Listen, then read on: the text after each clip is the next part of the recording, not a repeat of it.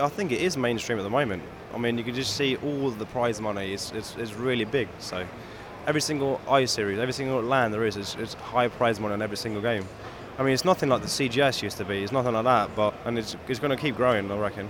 For esports, um, I I foresee a brilliant future as long as it treads carefully. I mean, we've if you look at say DJ Wheat for example, he's had um, he knows what the past has been like for us if we're not careful, and I think in the UK particularly we're through we're going through a transition period where it's not just shooters that the UK is doing anymore. It isn't just FIFA. We're doing StarCraft 2, League of Legends, and they had apparently over 100 entrants for League of Legends for this this i series. So it's good news, and then all over the world it's spreading. I mean, you've got the Blizzard, Casper, GSL thing going on over in Korea at the moment, which is good.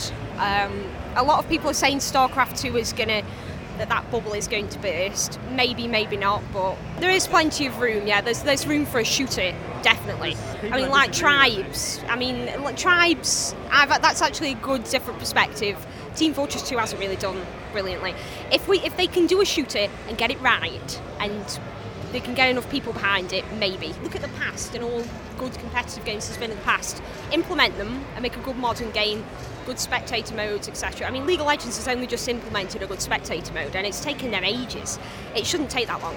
And StarCraft 2 not having LAN mode, even the bigger games make mistakes, or so what we perceive to be mistakes. If a good game could come out with all those things and start kind of whip the rug from under the rest of them, so to speak, I can't see why not.